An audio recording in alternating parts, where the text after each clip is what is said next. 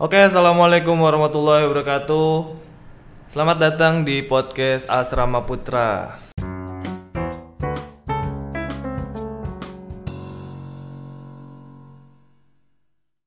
Di kesempatan kali ini kita akan ngebawa satu orang narasumber yang bisa dibilang kan pengulas film ya, bukan ya?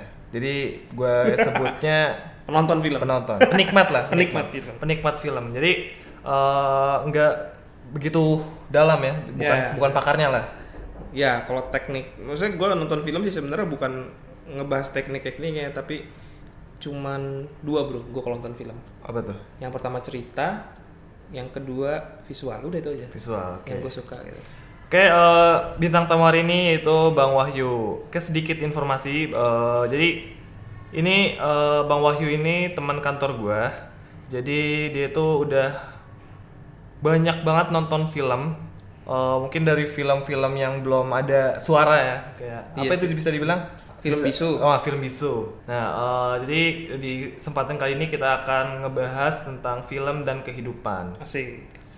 Oke, pertama, mungkin kenalin dulu kali ke pemirsa. Halo, selamat sore. Assalamualaikum, gue Wahyu. Dan kayak yang Faris bilang, kita ini aja ya, ngobrol biasa santai ya. Kayak yang Faris bilang bahwa gue adalah seorang penikmat film.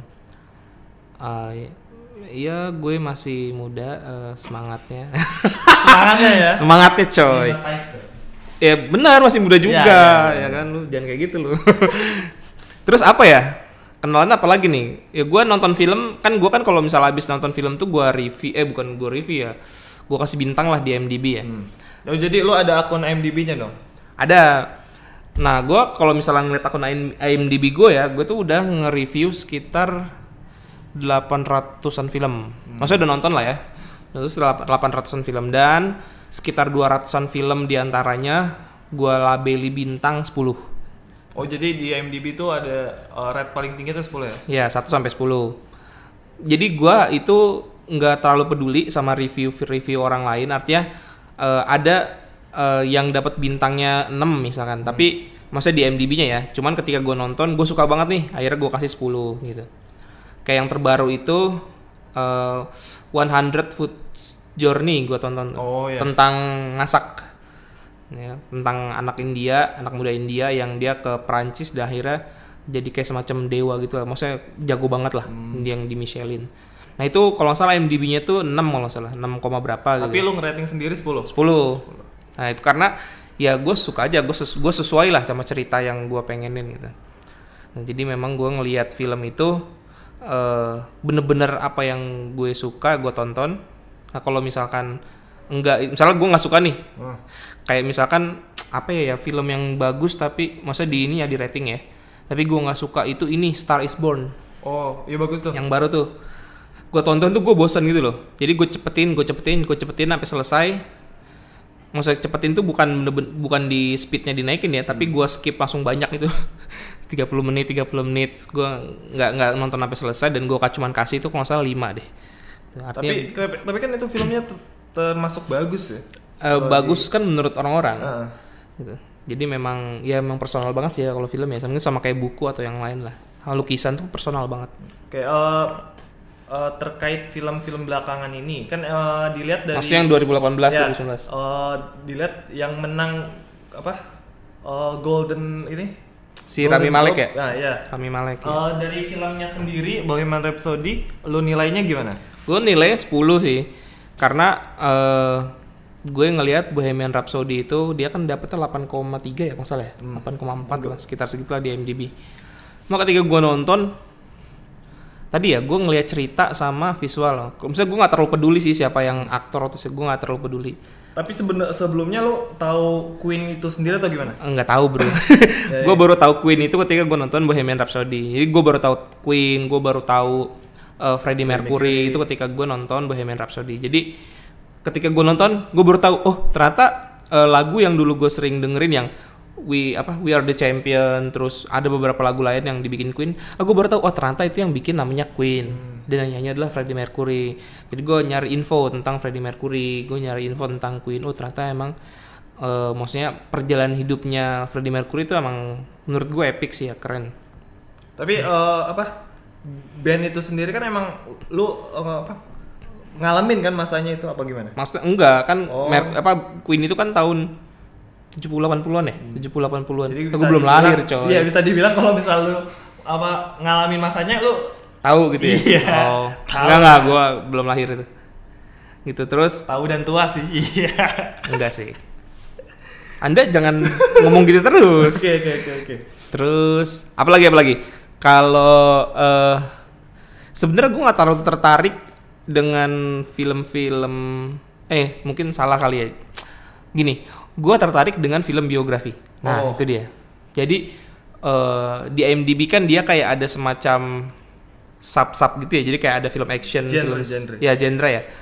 Action, adventure, family. Nah, gua tuh notes khusus itu di film science fiction, adventure sama biografi. Oh, jadi itu beberapa kategori atau genre yang lu suka dan kalau ada filmnya lu harus nonton gitu.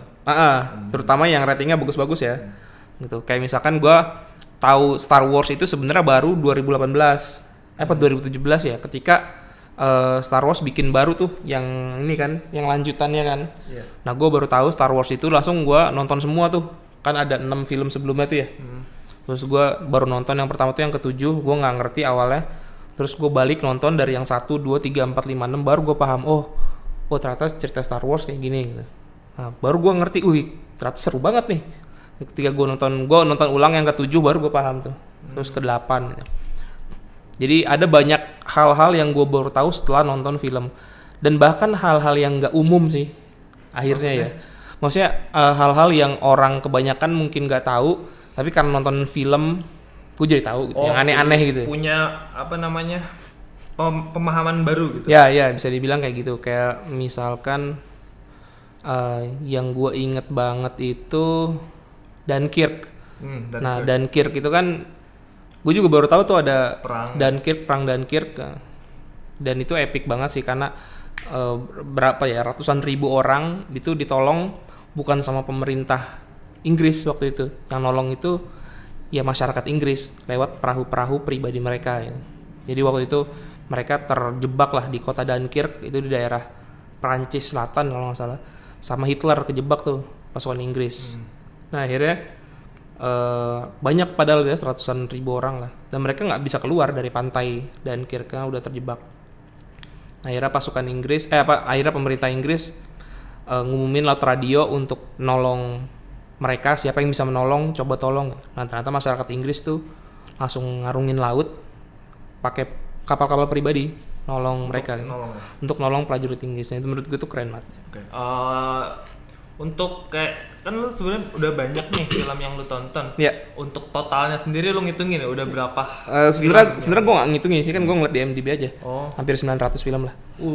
Jadi itu berarti banyak ya, dari misalnya yang zaman dulu sampai zaman sekarang gitu. Iya, jadi gue nonton itu dari tahun 1915. Tapi gue pernah nonton sih film pendek kan, kalau misalkan film-film zaman dulu itu kan dia durasinya pendek-pendek banget tuh. Ada yang paling tua itu kalau nggak salah 1897. Itu tuh film tua yang pernah lu tonton? Iya. Jadi kalau nggak salah tuh ada yang bulan, orang neropong bulan pakai apa sih gue lupa ini, bukan mikroskop teleskop. Nah, itu tapi gue lupa sih judulnya apa, itu kan cuman pendek, dia cuman beberapa menit gitu. Okay. Itu tua banget tuh film, nggak ada suara, film bisu, ada yang lebih tua lagi. Sebenarnya film lama tuh kan terdapat pesan tersendiri dari film-film sekarang gitu loh, tau kan? Iya. Beda lah, ada perbandingannya juga. Terus lu pasti ada kan film yang lama tapi keren banget gitu. Yang gila. Nih film bisa kayak begini gitu. Itu apa? Menurut gua Life is Beautiful. Okay, terus Life is Beautiful ya. Sebenarnya ada sebentar. Ada Life is Beautiful, terus ada satu lagi apa ya? Beautiful of Life apa? Sama jadi aja. Ada yang mirip banget enggak gitu. Itu beda. Tapi yang satu tuh film dari Hollywood, yang satu tuh film dari Italia. Gitu. Tapi gue yang lupa ini yang yang gue inget itu yang dari Italia tuh Life is Beautiful. Dia ceritanya gini. Itu film bisu atau enggak, itu tahun 40 Masih hitam putih dong? Enggak sih, latarnya pas Nazi. Cuman dibuat itu tahun 80, itu nggak terlalu lama ya. Kalau yang lama banget tuh ini aja lah, Gone With The Wind, menurut gua bagus banget sih. Gone With The Wind tuh epic, dia tuh 4 jam kalau nggak salah. 4 jam. Udah kayak enggak. Lama banget. Terus Lord of the Ring kalah ya. Lord of the Ring 4,5 jam, men. 4,5 jam.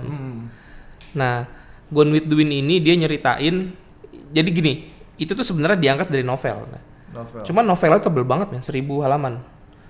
Dan itu nyeritain anak cewek umur dari 15 tahun sampai dia punya anak. Jadi ada rentang waktu sekitar 30-an tahun lah. Itu diceritain dalam satu film, makanya panjang banget, 4 jam. Oh, gara-gara ngisahin kayak misal ngitin waktu dia. Iya, jadi bener-bener dari remaja sampai dia punya anak gitu. Wadah. Diceritain. Itu namanya Scarlett O'Hara tuh ceweknya. Jadi dia tuh berubah banget. Itu kan latarnya itu kan cerita waktu Amerika Selatan ngelawan Amerika Utara. Jadi waktu siapa Lincoln ngelawan siapa gue lupa deh. Presiden Amerika waktu kan perang sipil tuh. Nah, dia dari Konfederasi Amerika Selatan. Dan ceritain dia berubah gara-gara perang itu ya. Dia berubah dari cewek remaja yang manja itu jadi kayak ibu-ibu tangguh gitulah. Itu gue ngeliat kayak apa ya, gue ngeliat Wonder Woman tuh rada beda ya. Kalau Wonder Woman kan emang dia kesatria dari awal ya. Nah kalau itu memang beda gitu. Ibaratnya lu kayak inilah, kayak anak-anak cewek biasa yang suka goda cowok sana sini, terus tiba-tiba kena cobaan berat, perang atau apa gitu. Jadi terus berubah kan, dia langsung dewasa, pokoknya jadi kuat banget lah gitu. Nah, jadi itu menurut gue salah satu film yang keren banget. Terus ada, nah ini nih yang tahun 45 kalau nggak salah, 40-an lah. Apa tuh? Sebenernya gue, It's Beautiful Life judulnya. Yang tadi tuh yang sebelumnya. Kalau yang Life is Beautiful kan dari Italia ya. Nah ini It's Beautiful Life. Jadi gini, ada premis kayak gini, ada pertanyaan kayak gini. Seandainya lu nggak dilahirkan di dunia, apakah orang-orang di sekitar lu merasa senang atau sedih? Jadi itu mau nunjukin sebenarnya lu hidup di dunia tuh ada gunanya nggak sih gitu, buat lingkungan lu gitu. Kalau misalkan orang-orang sekitar lu, kalau lu nggak ada nih, nggak lahir, orang-orang sekitar lu sedih, menderita, nah berarti lu kan bermanfaat banget tuh buat lingkungan. Tapi ketika orang-orang di sekitar lu malah bahagia, berarti lu emang tukang rusuh gitu. Ya itu berangkat dari premis itu, berangkat dari pertanyaan itu. Nah ternyata tuh filmnya bagus banget sih menurut gua. Jadi ceritanya ada satu anak muda yang dia tuh apa ya, jasanya tuh gede banget lah buat satu kota gitu. Nah jadi ketika ada malaikat turun terus nanya kayak gitu kan, seandainya kamu gak dilahirkan dunia gitu, apa kamu mau gini pertanyaan, kamu mau melihat gak seandainya kamu gak dilahirkan di dunia gimana nasib kota ini gitu. Nah terus dia mau bilang, nah terus ditunjukin tuh, ternyata kotanya tuh hancur-hancuran ketika nggak ada dia tuh, ketika dia nggak lahir, adiknya mati, terus penduduk kota itu jadi miskin banget, orang-orang miskin tuh nggak bisa punya rumah karena dia kan kayak pengusaha properti gitu kan, dia bangun rumah untuk orang miskin tuh banyak banget lah. Terus ada orang jahat namanya tuh Mr. Porter kalau nggak salah, dia tuh nindes orang-orang kota itu. Terus temen-temennya tuh yang cewek jadi pelacur. Wah, gue bilang kacau banget tuh ketika dia nggak ada. Artinya dia langsung bersyukur tuh. Wah, ternyata hidup gue berguna banget. Karena sebelumnya dia sedih banget gitu karena kehilangan uang berapa puluh ribu dolar gitu. Wah, ternyata hidup saya bermanfaat. Nah, di akhir cerita ternyata akibat karena dia nolong banyak orang di kotanya. Nah, jadi dia ditolong balik tuh sama seluruh kota. Di akhir ceritanya itu menurut gue ending yang bagus banget sih. Oke, jadi bisa dikatakan jadi kalau misal film-film lawas itu punya apa maksud tersendiri yang lebih, punya message yang kuat ya, menurut gue. Lebih kuat daripada mungkin film-film sekarang bisa dibanding gitu ya. Tapi ada juga film-film sekarang juga yang banyak juga sih message-nya. Tapi jadi nggak menutup kemungkinan film lama itu buruk lah ya. Oh iya, ada juga banyak. Kalau misalkan acting ya emang jelas bagusan sekarang sih. Tuh, terus sebenarnya ada sih film bagus yang gue suka banget deh. Padahal di IMDb itu cuman 7 kalau nggak salah. Gue agak lupa sih. Itu namanya ini, Secret of Walter Mitty. Pernah dengar nggak? Belum. Tahun 2013. Ya kan gue kan emang tahun berapa ya lahirnya jadi Anda ini 2013 baru kali. Oh iya. Jadi ceritanya tuh unik banget nih. Jadi ada orang yang dia tuh rute hidupnya itu cuman rumah kantor gitu. Dan itu udah puluhan tahun. Oh itu animasi bukan? Enggak, itu film biasa. Gue pernah ngeliat animasi gitu. Emang ada? Gue nggak tahu deh. Animasi singkat. Secret of Walter Mitty itu art aslinya cerpen bro. Cerpen tahun 20-an atau 30-an gitu. Terus diangkat jadi film 2 kali gitu. Nah ini yang kedua nih, yang 2013. Nah terus gara-gara kayak gitu akhirnya dia nggak punya temen tuh. Nggak punya temen, pokoknya susah gitu. Sosialisasi lah. Iya. Karena kehidupan dia monoton. Ya monoton banget. Nah sementara lu tahu kan tahun 2013 itu digital mulai muncul, ya kan? Jadi ini pesan tersembunyi lah untuk ke masa depan gitu. Jadi si gue lupa deh nama tokohnya siapa. Dia tuh kantornya ditutup gara-gara bangkrut. Jadi majalah ya, dia tuh kantornya majalah gitulah, penerbitan majalah. Nah, si kantornya ini mau nerbitin majalah penutup. Jadi kayak edisi terakhir gitulah. Nah, dia disuruh nyari negatif film. Gitu kan, nih buat cover majalahnya nih, lu harus nyari negatif film ini gitu. Nah pas dia masuk ke ruang arsip nggak ketemu dicari tuh. Apanya? Negatif filmnya. Nah akhirnya dia nelpon fotografernya. Lagi di mana lu katanya? Ternyata dia lagi di pindah-pindah. Pertama dia bilang lagi di Eropa Utara. Dan dia nyusul tuh ke Eropa Utara. Nah di Eropa Utara dia hampir digigit hiu. Terus dia naik helikopter sampai mabok. Maksudnya dia kesana untuk ngapain? Untuk nyari ini negatif filmnya. Oh. Jadi disitulah dia mulai petualangan, dia mulai ngebuka diri gitu. Ternyata dunia tuh luas banget. Jadi sepanjang film tuh lu dikasih lihat cara dia tuh struggling ngelewatin petualangan-petualangannya. Padahal cuma untuk unik banget edisi terakhir ya. Iya. Padahal besok juga bakal bangkrut. Ya ngapain? Terus dia yang gue keren ya, itu kan orang yang canggung banget ya, yang nggak pernah jalan-jalan. Oh, jadi orang yang kayak no life ya? Iya, jadi no life banget lah. Pokoknya dia tuh kantor rumah doang. Nah tiba-tiba dia disuruh nyari negatif film yang orang yang punya tuh nggak jelas di mana itu. Akhirnya dia nyelidikin, keliling-kelilingnya. Dia tuh ya ke Eropa Utara, dan waktu dia ke Eropa Utara dia hampir digigit hiu. Terus dia lompat dari helikopter ke laut, terus dia pingsan berapa hari gitu, terus dia gunung berapi di sana tuh meledak, terus dia lari dari gunung berapi, lari, tapi nggak ketemu, terus akhirnya ditelepon lagi di mana, ternyata di Himalaya orangnya, akhirnya dia ke Himalaya, trekking, endingnya kampret nih, nah terus nggak ketemu lagi. Ternyata di Afghanistan, jadi dia ketemu sama, dia ketemu ini konflik perang, ikutan perang, anjir gue bilang apa-apaan nih, sampai terakhirnya ketemunya tau nggak di mana?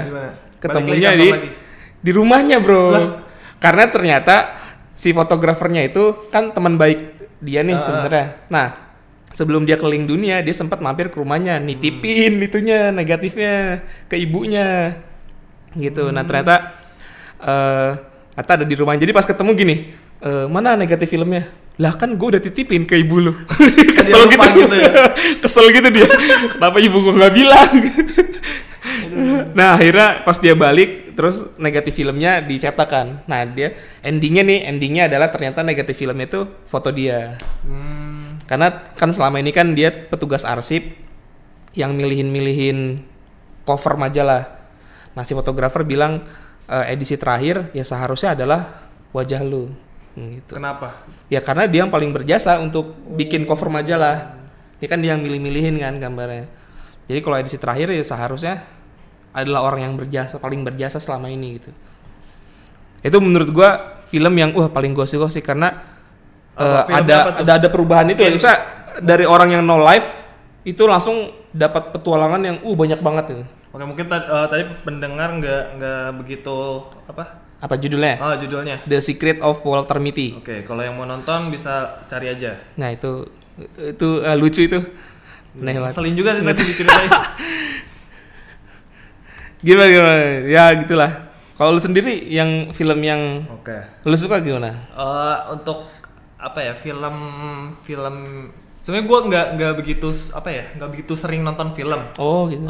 Belakangan ini yang gue tonton cuman yang terakhir nih Aquaman doang, dan sampai sekarang belum nonton lagi. Paling nanti mau nonton yang How to Train Your Dragon. Oh yang 3 ya. Gue juga nonton tuh 1-2. Oke, film yang menurut gue apa ya? Yang lu suka ya? Karena emang. Ibaratnya yang lu kasih bintang 10 tuh apa? Susah sih kalau misalnya gue banyak yang emang ngubah ya, mungkin ini sering kedengar lah sama pendengar juga. Itu pertama 3 Idiots, karena itu 3 Idiots itu ngubah passion ya, soal passion itu ngubah pemikiran gue tentang sekolah, tentang bakat, tentang pekerjaan gitu. Jadi itu menurut gue yang apa? Ya, film keren banget lah ya, emang hidup gua. Kita emang diakui sih, emang keren banget banyak. Nah terus sama film kayak semua film Amir Khan tuh kayak bagus-bagus gitu. Iya, bagus, dari 3 Idiots terus ke Tareja Menpar, terus tambah lagi ke P.K. walaupun kontroversi. Iya, kontroversi film tentang gua. Lu tau nggak Alagan? Belum tahu. Nah, itu menurut gue bagus, tapi emang dia lama sih, 4 jam. Itu film apa tuh? Film tentang kriket. Jadi gini, dulu waktu India dijajah sama Inggris, ternyata ada satu desa yang ngelawan. Tapi ngelawannya itu karena soal pajak sih, dia nggak mau bayar pajak tuh. Nah, si tuan Inggrisnya itu nantang, kalau lu bisa ngalahin tim Inggris dalam waktu 3 bulan persiapannya kriket ya, lu boleh 3 tahun bebas dari pajak. Lu bayangin masa orang India suruh main kriket, kan kagak ngerti waktu itu. Nah akhirnya 3 bulan itu mereka latihan habis-habisan dan akhirnya menang, men. Tapi itu kisah nyata, itu sejarah. Gue juga kaget, gue kira kan itu film doang ya. Terus pas gue googling, lah ternyata kisah nyata beneran ya. Itu terjadi tahun 1890-an tuh. Dan si tokoh utama film itu ternyata memang bapak kriket India. Nah, tapi gue lupa namanya siapa gitu. Jadi olahraga yang Amerika banget gitu, Inggris banget. Oh Inggris banget. Nah, ternyata orang India ditantang tuh, nih. Iya India ditantang. Tapi ternyata India lebih menang gitu. Karena latihan 3 bulan. Gue juga, maksud gue ya ternyata orang Asia keren gitu loh, bisa belajar cepet banget gitu. Nah sejak saat itu orang Inggris kayak nggak ngeremehin India lagi lah. Oh jadi sempat ada kayak gitu? Itu kan ngeremehin banget kan. Kayak apa ya, kayak Amerikanya football Amerika kayak nantangin Indonesia gitu ya, nggak populer. Nah terus Indonesia nyari pemain, terus latihan habis-habisan. Nah ternyata bisa ngalahin Amerika. Itu kan keren banget. Bahkan siapa sih yang tahu American football di sini? Nggak populer kan? Nggak populer. Sama di India juga dulu kayak gitu. Siapa tahu kriket, apaan kriket? Tapi latihan habis-habisan 3 bulan menang. Nah, itu keren banget. Kriket. Gue juga gak ngerti sih peraturan kriket, tapi nontonnya seru aja. Terus sama kan sebenarnya, nah ngomongin perfilman Indonesia sekarang. Oh iya, perfilman Indonesia. Menarik juga nih.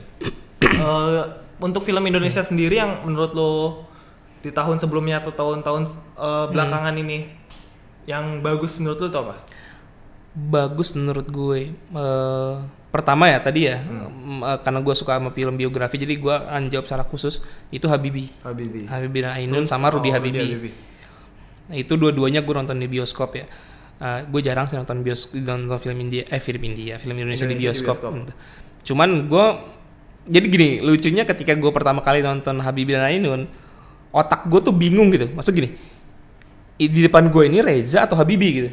Karena kan banyak yang bilang dia tuh mirip banget ya sama Habibie ya. Jadi kayak cara ngomongnya tuh kayak otak gue tuh bingung gitu. Iya aneh gitu. Nyerupain Benyamin bisa, Habibie semuanya bisa.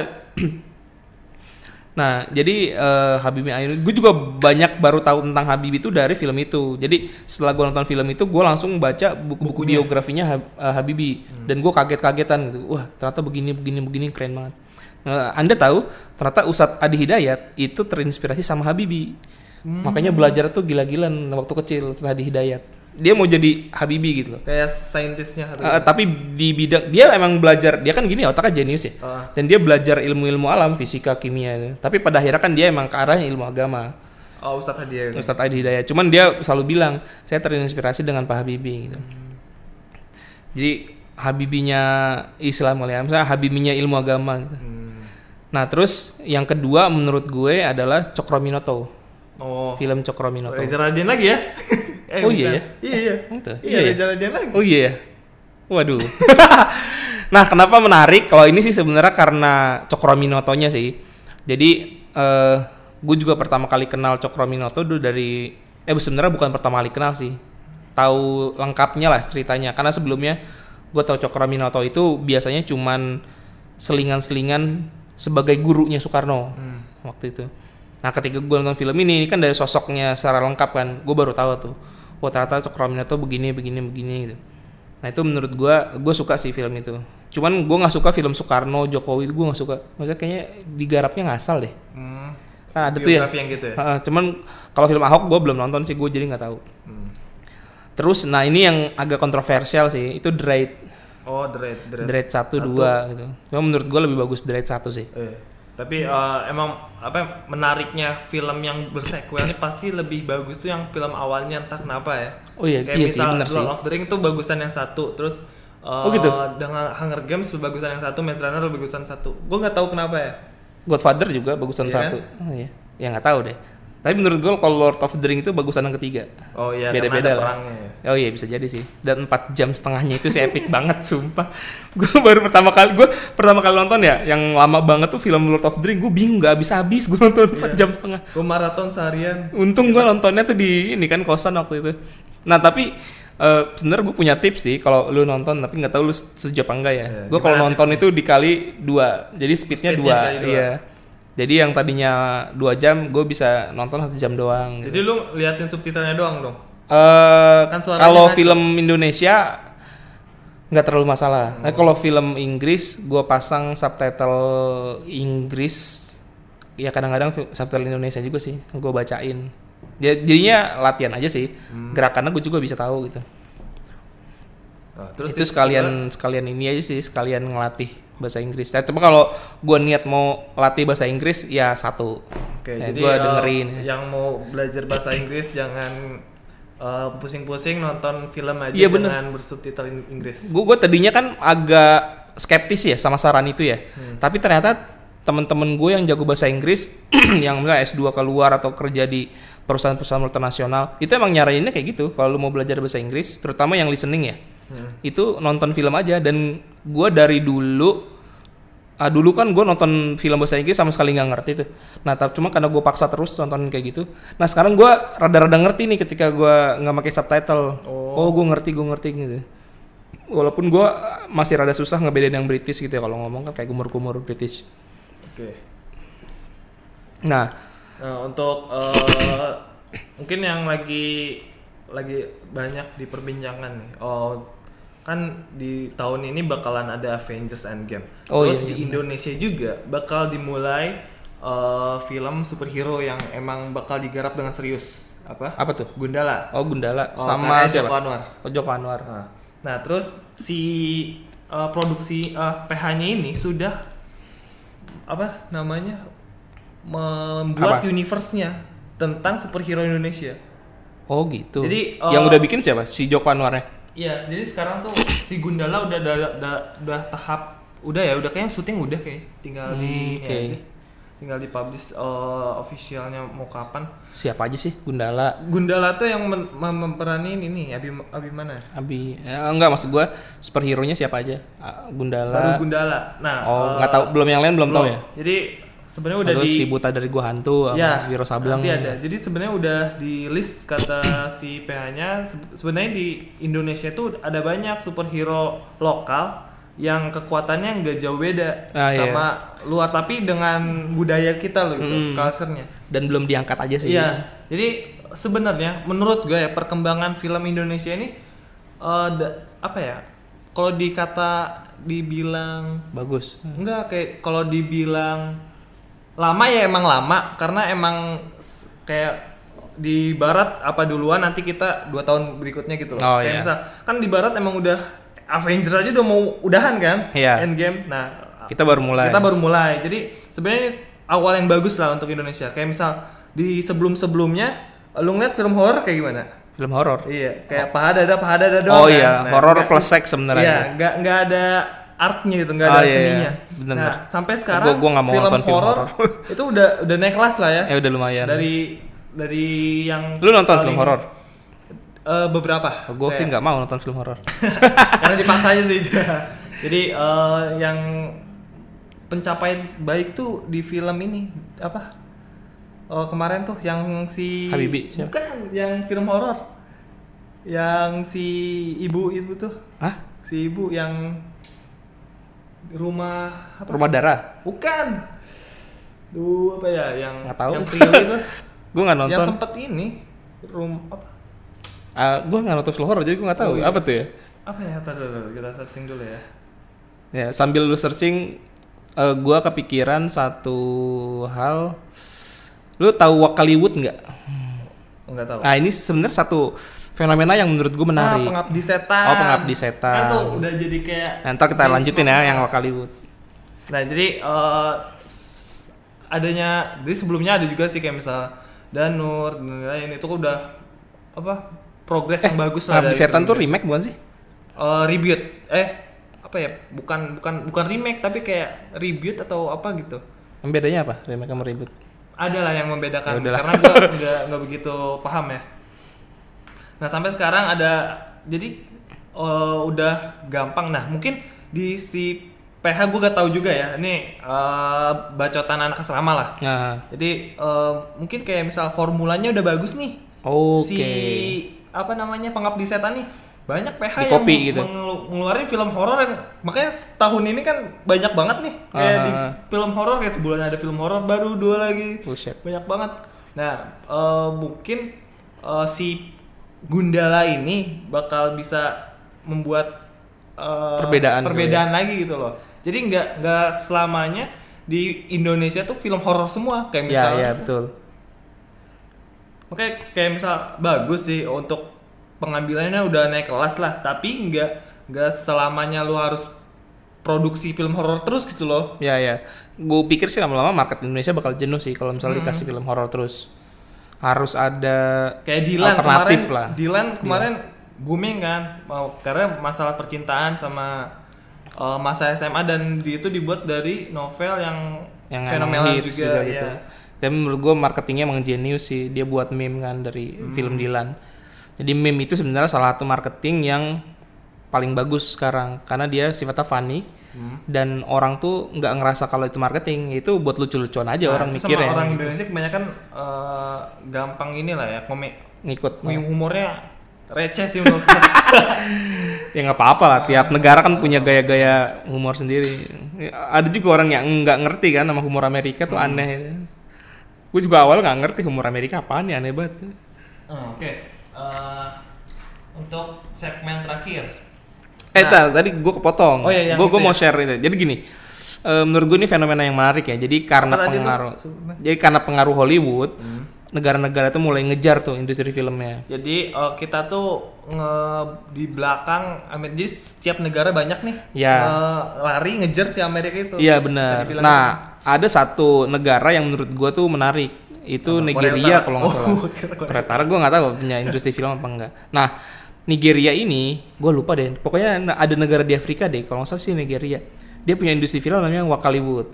Nah Wakaliwood ini kalau lu nonton filmnya itu sebenarnya mengharukan bro. Itu bintang 1 lah kalau di IMDb. Iya. Jadi emang budgetnya itu kalau nggak salah tuh kayak $50 doang gitu loh. Maksudnya kan negara Afrika emang miskin ya. Jadi produser filmnya tuh nggak punya duit.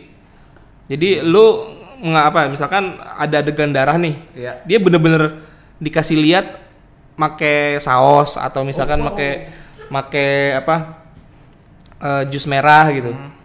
Atau jadi emang bener-bener budgetnya rendah banget dan rendahnya itu parah gitu. Jadi kalau misalkan lu nonton lu tuh kayak terharu karena jelek banget. Nah, tapi itu kan di-share di YouTube ya. Iya. Gua kagum ketika gua baca komen-komennya. Komen-komennya itu nyemangatin semua. Nyemangatin produksi film yang di di Wakaliwood. Karena gue tahu awal tuh sebenarnya dari Kickstarter. Dia tuh minta donasi untuk bisa bikin film di Afrika supaya dia mau majuin film Afrika lah. Dan yang donasi itu sampai hampir $100.000 kalau nggak salah. Itu banyak banget. Untuk ya, perkembangan film di sana. Untuk bikin satu film. Oh. Jadi ada satu sutradara yang dia tuh visioner banget. Dibilang saya pengen majuin film Afrika nih dengan bikin film ini. Tapi saya nggak punya duit. Nah, jadi saya minta donasi nih ke Kickstarter. Dan itu dapatnya banyak banget kan. Oh. Jadi ke orang-orang si donatur ini ketika dia kan dikasih link tuh untuk nonton. Ini film awal di negeri saya gitu. Pas nonton itu pada tepuk tangan. Wah ini keren banget, ini keren. Padahal ketika nonton tuh jelek banget gambarnya. Yeah. Jadi emang nyemangatin gitu loh. Oh. Itu menurut gue bagus banget sih. Itu apa ya? Menurut gue lingkungan yang memang harus ditumbuhin. Jadi si kreator-kreator ini karena dipuji, dia karena disemangatin, kan? Jadi semangat lagi untuk bikin yang lebih bagus. Lu bayangin kalau misalkan pemula itu dibantai, yang dia nggak semangat lagi lah, ya, akhirnya nggak berkembang gitu kan. Nah ini menurut gua hal yang bagus sih untuk ditiru di Indonesia, ya, atau di tempat lain. Tapi secara industri film, secara pendapatan nih, lu tau nggak yang paling gede apa? Apa? Oh, Bollywood. Jadi secara pendapatan itu Bollywood tuh lebih gede dari Hollywood. Tapi secara penonton yang paling gede? Hollywood. Cina. Apanya tuh? Si penonton yang terbanyak? Iya penonton. Iya. Ya emang, jadi kan negara. Setahu gue ketika jadi gini, Avenger kalau nggak salah ya, itu ngehits dapat banyak banget duit itu lewat penonton Cina sebenarnya. Oh, ngelihat marketing di sana juga nih kreatif. Iya, gimana? Bagus banget. Iya emang keren banget lah kalau marketing Hollywood memang kan. Jadi kalau misalkan gue bilang di abad 21 ini Hollywood itu adalah raja yang bakal ditantang sama banyak prajurit. Dari Korea Selatan, dari Indonesia, dari Cina, dari India. Kenapa lu bisa bilang seperti itu? Karena ini juga diramalkan sama, bukan diramalkan, yang diprediksi lah, sama banyak pakar politik juga bro. Jadi memang ya ini udah masuk ke politik sih ya, tapi pasti bidang-bidang lain juga terpengaruh. Kan sekarang banyak negara yang udah bangkit nih, Cina, India, ekonominya ya, Turki, Indonesia termasuk, Nigeria, Brazil. Pokoknya banyak lah gitu. Kalau lu ngelihat baca-baca gitu kan, Amerika tuh bakal ditantang sama banyak negara ntar di masa depan. Jadi bukan satu-satunya penguasa lah Amerika. Nah itu ternyata nggak cuman berlaku di ekonomi, di politik nggak cuman gitu. Okay. Jadi nggak cuman, tapi masuk ke semuanya. Semua aspek nih. Semua aspek, film ke buku, ya ke pendidikan, semuanya tuh masuk gitu.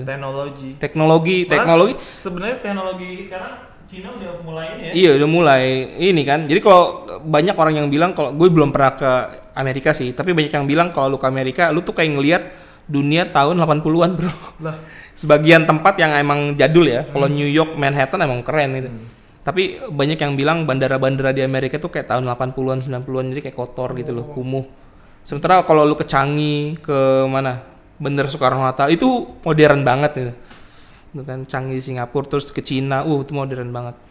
Jadi kayak gitulah, apalagi Korea Selatan mulai ngejar kan sama K-popnya, sama J-drama. Kalau misalkan di Jepang, di Turki sama sinetron-sinetron Turki, karena telenovela.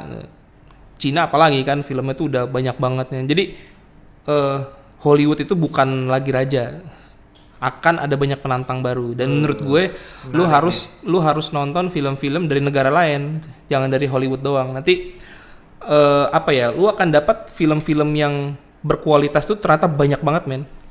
Nggak cuma dari Hollywood. Dalam arti lu kalau nonton film luar tuh mendukung untuk ngalahin si raja ini. Si raja ini asik. Si Amerika ini. Jadi perlawanan asik. Kayak misalkan dan apa ya, kalau nggak salah tuh ada Wednesday kalau nggak salah deh. Wednesday itu judulnya tuh, gue agak lupa kalau nggak salah. Wednesday itu film dari Serbia, Bosnia. Itu ceritanya tentang ada orang, kan ada perang nih Serbia Bosnia waktu itu kan, tahun 90-an tuh, itu Muslim sama Muslim. Nah ceritanya itu ada satu prajurit dari Bosnia selamat, yang lainnya mati. Terus ada satu prajurit dari Serbia selamat, yang lainnya mati. Terus dua orang ini dirawat di rumah yang sama. Nah pas sadar mereka kan kesel kan, musuh kan itu kan. Wah apa mau berantem gitu. Nah tapi orang yang ngerawat bilang pokoknya di rumah saya nggak boleh berantem. Itu peraturan saya sebagai penolong kalian. Wah akhirnya diem tuh. Jadi pas di rumah itu justru mereka ngobrol gitu. Jadi interaksi. Oh ternyata kita sama ya gitu. Oh, kita manusia juga gitu. Saya punya istri, kamu punya istri, saya punya adik gitu, kamu punya kakak. Akhirnya ngobrol ketawa-ketawa gitu. Nah, cuman endingnya ironis sih menurut gue, sedih sih. Karena endingnya itu si orang tua yang nolong ini berusaha ngebelain kan, ngebelain dua-duanya. Terus tapi ditembak sama pasukan lain. Oh. Nah, si dua orang ini itu berusaha ngebelain orang tua itu yang nolong mereka. Jadi mereka di akhir itu malah kerjasama. Nah, tapi endingnya si orang tua ini mati. Terus akhirnya dua orang ini kayak apa ya? Ya udah langsung ending selesai. Jadi kayak apa ya? Kayak gantung gitulah endingnya. Gantung, tapi sedih banget lah itu. Menurut gue ironi banget lah. Padahal di awalnya itu udah ngobrol, udah ceria-ceria gitu. Tapi ya menurut gue message yang paling penting itu tentang perang, tentang persahabatan sih di situ. Dan itu film Serbia loh, maksudnya nggak nyangka gitu loh film Serbia Bosnia bisa sebagus itu. Kalau nggak salah tuh ada kata-kata Wednesday-nya deh, tapi ada satu kata lagi depannya gue lupa deh. Itu di IMDb sendiri dapat 8,4 apa? Dan itu masuk di IMDb ya, itu masuk 250 film terbaik. 200 ya? 250 film terbaik sepanjang sejarah. Okay. Oh iya, gue tuh suka nonton. Jadi gini, kalau gue pengen nonton film, yang pertama kali gue lihat itu IMDb top 250. Nah, jadi dari situ gue udah nonton sekitar 60%, alias 156 film lah dari 250 film yang terbaik. Yang nomor 1 masih ini ya? Shawshank. Iya. Nah, gue nggak percaya sih. Maksud gue Shawshank itu menurut gue overrated sih. Oh. Menurut gue yang paling bagus itu Godfather 1. Godfather 1. Ya gitu bro, itu pendapat-pendapat gue lah tentang film ya. Oke. Masuk ke segmen terakhir dari tadi. Oke. Nah kan sekarang di awal tahun nih 2019 ada nggak film yang lu tunggu-tunggu di tahun ini? Ada beberapa list lu yang mungkin lu tunggu. Avenger paling ya. Avenger Endgame. Karena menurut gua itu bakal jadi film epic, dan Disney gua rasa sih nggak mau setengah-setengah sih, pasti dia bakal habis-habisan untuk bikin itu ya. Ngomongin Disney banyak ini nih, bikin live action movie, ya, kayak Aladdin itu ya. Aladdin, Dumbo, dan Lion King. Oh iya, gue tahu. Ada 3 film live action yang bakal dirilis sama Disney di tahun 2019. Kalau Lion King sebenarnya gue belum nonton yang ininya animasi, yang kartunnya ya. Okay. Paling gue nonton dulu sih supaya gue paham. Terus kalau Dumbo, gue juga nggak terlalu akrab ya, itu film lama, gue nggak terlalu tahu. Ya paling gue coba tonton, walaupun kemungkinan sih gue nggak bakal suka sih. Nah tapi Aladdin gue suka banget gitu. Jadi karena ceritanya unik sih menurut gue. Avenger, oh ya, sama ada fakta menarik yang jadi genie-nya udah tau belum? Siapa? Tahu. Will Smith. Hah? Kok? Bingung kan? Jadi baru-baru ini dua minggu kemarin nggak salah, jadi Will Smith posting satu foto di Twitter atau Instagramnya, dia jadi genie-nya. Terus di komen sama ada yang ininya, kok genie nggak kelihatan biru ya, jadi kayak black gitu loh. Belum tahap ke situ, mungkin nanti kamu bakal biru ngeliat, gitu ya? Kamu bakal ngelihat yang birunya. Gue nggak tahu, itu katanya ada yang bilang itu genie versi manusia, nanti ada genie versi animasinya yang kayak 3D gitu loh. Oh gitu, kayak hologram gitu kali ya. Iya, jadi Will Smith ya. Gitu. Aneh juga sih, tapi gue kemungkinan akan nonton di bioskop sih kalau yang Aladdin. Tapi lu sadar nggak sih film-film Hollywood ini baru-baru ini ya terutama ya, itu dia ngangkat banyak tokoh kulit hitam sebagai tokoh utama. Yang pertama itu. Siapa tuh bisa di banyak lah. Maksud gue bukan starnya gitu, bukan bintang filmnya, tapi ceritanya. Kayak kemarin Michael B. Jordan jadi yang ini, yang tinju tuh. Creed. Creed. Oh iya, Creed. Kan itu kan sebelumnya si ini Sylvester Stallone yang jadi ininya, yang jadi apa, Rocky-nya. Rocky. Nah sekarang ya anak muridnya kan Creed. Sekarang ngambil sisi kulit ini ya. Iya, kulit hitam. Terus Spider-Man kulit hitam, kan? Jadi kayaknya sih Hollywood udah mulai masuk ke tahap ini ya, inklusif gitulah. Nah terus yang menjadi pertanyaannya, apakah itu sebuah misi tersendiri atau misi terselubung, atau emang sudah saatnya atau gimana? Menurut gue itu logika kapitalisme. Oh ya kan. Jadi pasti ada misi tersendiri. Iya, lu gini, karena sekarang wave-nya, gelombangnya itu memang ke arah sana, inklusif gitu kan. Terus lu menghargai keberagaman, lu harus ngangkat muslim, lu harus ngangkat yang lain. Nah, jadi logika kapitalisme ya? Iya, memang itu inilah itu isu global. Jadi si Marvel ini ngelihat ini tuh bisa jadi apa ya? The next wave gitu loh, the next big wave. Akhirnya dia ngangkat itu. Yang tahun kemarin film Marvel terbaik Black Panther. Oh iya, Wakanda itu ya. Kulit hitam. Ya, kulit hitam. Nah, ke depannya nih menurut gue nih ya, muslim itu akan tampil lebih banyak di Hollywood. Tuh karena itu memang harus itu the next big wave sih menurut gua. Kayak itu udah mulai di kayak misalkan yang film Walking Dead tuh kan udah mulai munculin muslim itu beberapa tuh. Terus karena gua fun fact aja ya, di luar yang kita bahas, Marvel kan sebelumnya ngeluarin game PS4 Spider-Man. Okay. Nah, di situ ada NPC. Itu kan NPC itu apa enggak tahu gua.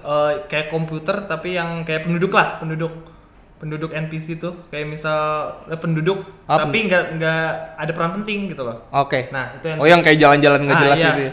Marvel ngebuat NPC, salah satu NPC-nya itu ada yang muslim pakai hijab. Okay. Nah terus saking detailnya Spider-Man kan kalau misalnya itu salaman, dia nggak mau salaman. Okay. Gila nggak loh? Gila, Marvel sedetail itu sama diversity gitu loh. Nah itu inilah apa bahan barulah fun fact aja. Fun fact-nya. Tapi sebenarnya ya kalau Hollywood sebelum Hollywood sebelum inilah sebenarnya punya jejak hitam bro soal diversity. Yeah. Jadi gue pernah baca ada satu orang Amerika yang ngelakuin penelitian dan dia benar-benar serius nontonin film-film Hollywood yang muncul orang Arab atau Muslim. Dan ternyata gini. Ketika dia neliti, ternyata emang Hollywood tuh nampilin muslim tuh citra itu jelek banget. Kalau nggak perusuh, teroris, terus orang yang suka hura-hura, kayak gitu-gitu tuh modelannya. Iya kayak misal kayak kalau nggak salah dia neliti 300 film deh. Iron Man 3 si Mister apa? Gue lupa. Yang dia pemerannya kayak terus yang Iron Man yang nangkap dia gitu, itu kan. Terus yang pertama kan itu kan itu di mana? Daerah Timur Tengah kan? Iya, Timur Tengah. Dia yang beli senjata si Iron Man, iya benar. Terus ya banyak sih sebenarnya ya. Makanya Aladdin ini kan sebenarnya ngangkat budaya Timur Tengah juga ya. Menurut gue bakal menarik sih. Yang gue lihat kayaknya sudah ada campur tangan kayak nggak begitu ke timuran gitu loh. Ya, jadi, dari budaya gue lihat kayak nggak pure gini deh. Gitu. Oh iya pasti, karena kan yang penonton utamanya kan tetap orang barat. Ini kan harus disesuaikan. Menurut gue sih ya, menariknya kapitalisme itu kayak gitu. Jadi dia tuh akan selalu ngikutin pasar. Jadi kalau lu mau ngubah sebenarnya nih ya, gampangan ya. Ini logika sederhananya. Yang lu ubah tuh pasarnya. Jadi ketika pasar berubah, marketnya berubah, orang-orang yang berubah, pasti perusahaan kapitalis itu akan berubah. Jadi kalau misalkan lu mau ngubah film Indonesia, yang lu ubah adalah penonton-penontonnya. Kayak edukasi-edukasi gitu. Kemarin kan yang film animasi Bilal kan. Oh iya Bilal. Memang menurut gua keren banget itu. Iya kan? Tapi masih kurang kayak apanya masih kurang? Culture timurnya masih kurang. Karena marketnya menurut gua orang barat sih. Iya, bukan di situ kan.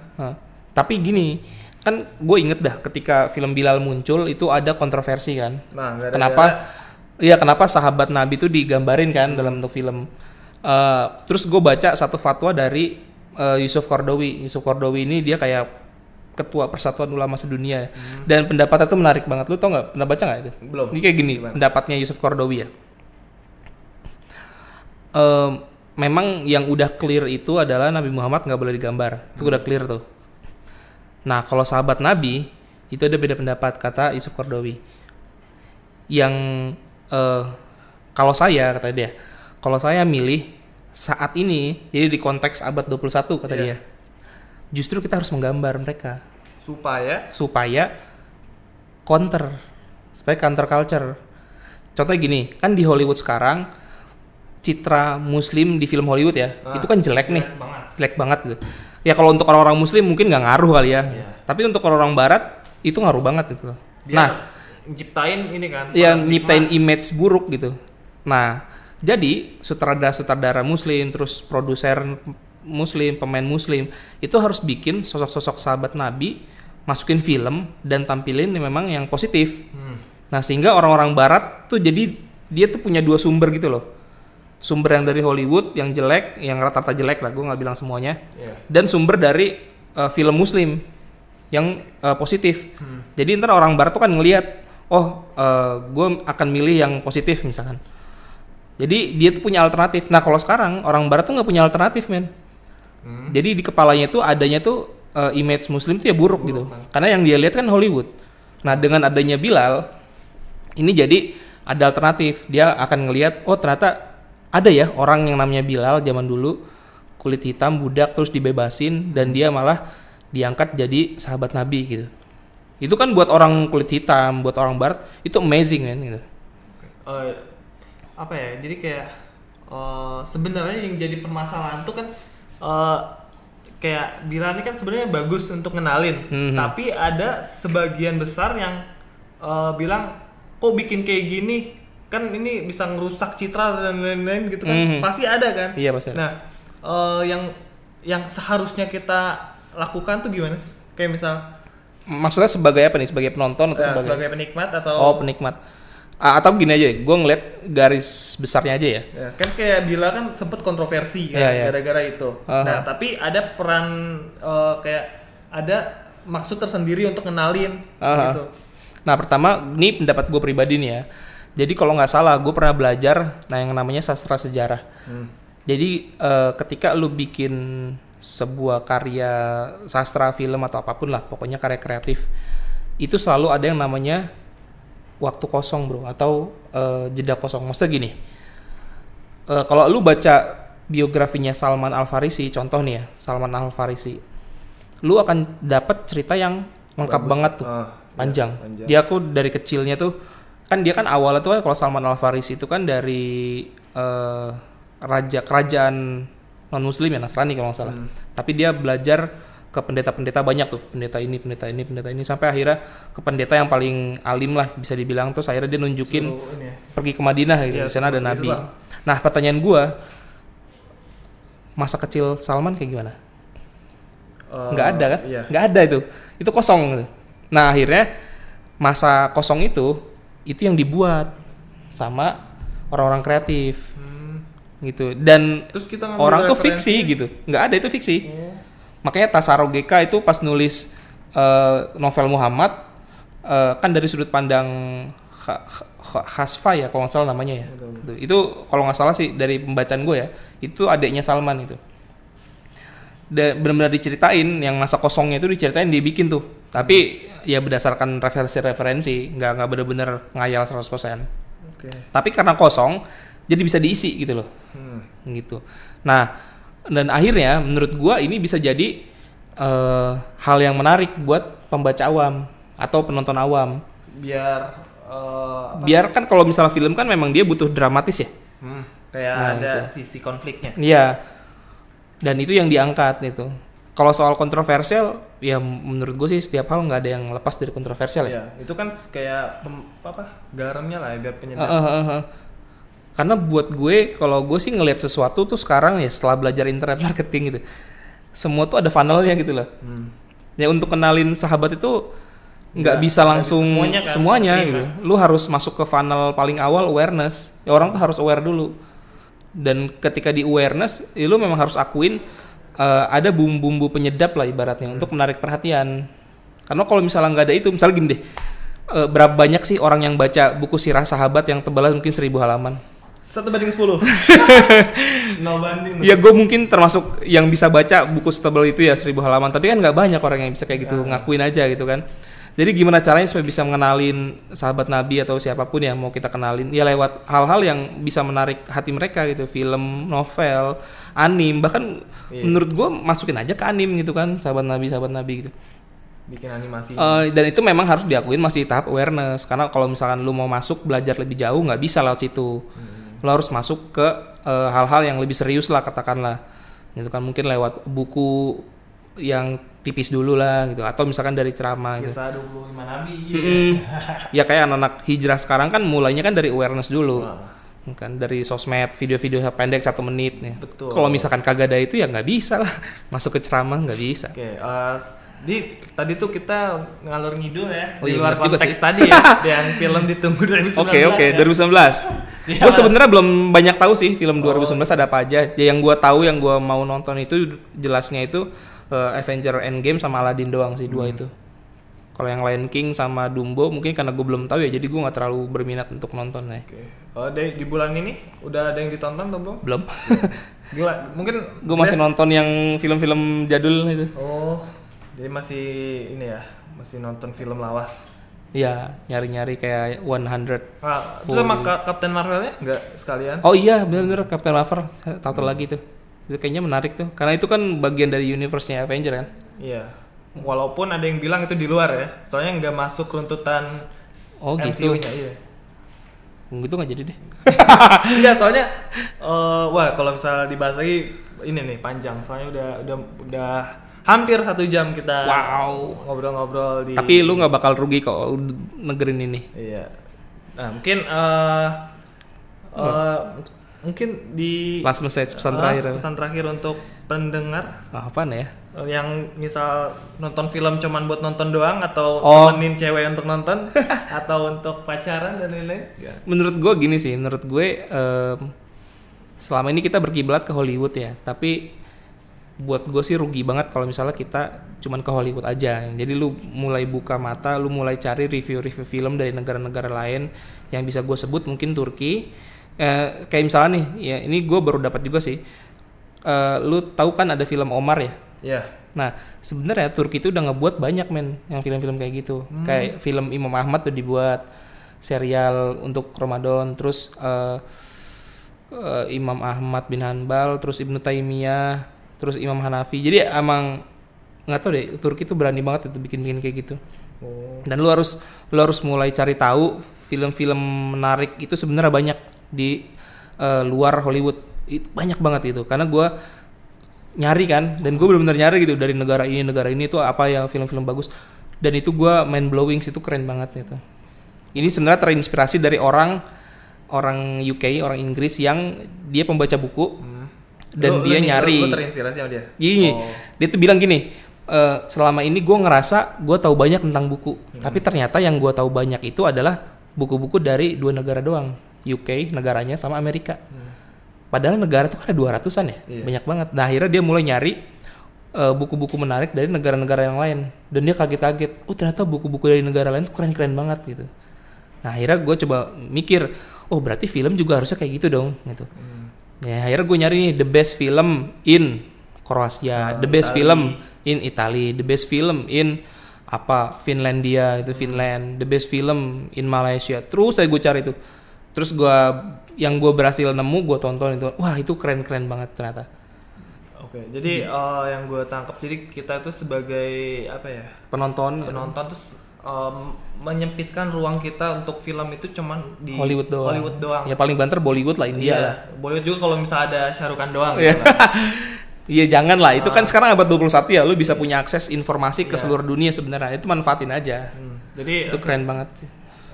Gimana? Pinter-pinternya kita nyari film-film yang bagus juga dari dunia luar gitu. Iya bener-bener, dari seluruh dunia, jadi jangan berkiblat ke Hollywood doang. Gue aja baru tahu kayak misal Turki ada film lain selain Umar kan, walah itu gitu ya? Umar aja yang gue tonton cuman di serial Ramadan MNC doang gitu. Gitu. Gue ada Harun Ar-Rashid tuh, Turki bikin filmnya tuh, tapi serial gitu kan. Udah keren sih, cuma karena bahasa Turki ya gue nonton kagak ngerti. Mudah-mudahan ntar ada lah bahasa Inggrisnya atau bahasa Indonesianya. Oke, mungkin segitu aja yang kita obrolin. Mantap kali ini. Mungkin the nextnya kita bakal ngobrolin yang 2 dimensi ya. 2 dimensi maksudnya anime. Adim. Oke, mungkin itu aja. Gue Faris dari Asrama Putra undur diri. Oke, gue juga undur diri. Mudah-mudahan bisa bermanfaat lah. Thank you udah jadi narasumber dari Asrama Putra. Ini podcast pertama nih. Podcast pertama. Mantap lah. Oke, jadi pertama nanti juga ada gue ngundang orang-orang lain juga yang mungkin penggiat film kayak lu juga. Wasik. Iya, emang fokus di film ya? Enggak, nanti ini kan temanya Asrama Putra. Jadi kita bahas yang diomongin para cowok-cowok gitu. Enggak juga sih. Oh, enggak. Jadi gimana? Terus gimana? Gue kira ini obrolan para cowok yang di Asrama Putra. Ya walaupun ntar obrolannya bisa film, bisa yang lain, tapi emang khas cowok gitu. Tapi nanti ngundang Putri juga kok kalau misal ibu kos gak ada di rumah gitu. Mungkin segini aja, kurang lebihnya mohon maaf. Kalau misal suka di-share, kalau nggak suka ya mungkin jangan disebar. Iya. Kalau nggak suka mungkin diulang-ulang dulu sampai suka. Oke. Okay. Aku tahu kalau nggak suka itu hubungin adminnya terus minta perbaiki, kasih saran ya. Kasih saran dan kritik ya. Wassalamualaikum warahmatullahi wabarakatuh. Waalaikumsalam warahmatullahi wabarakatuh.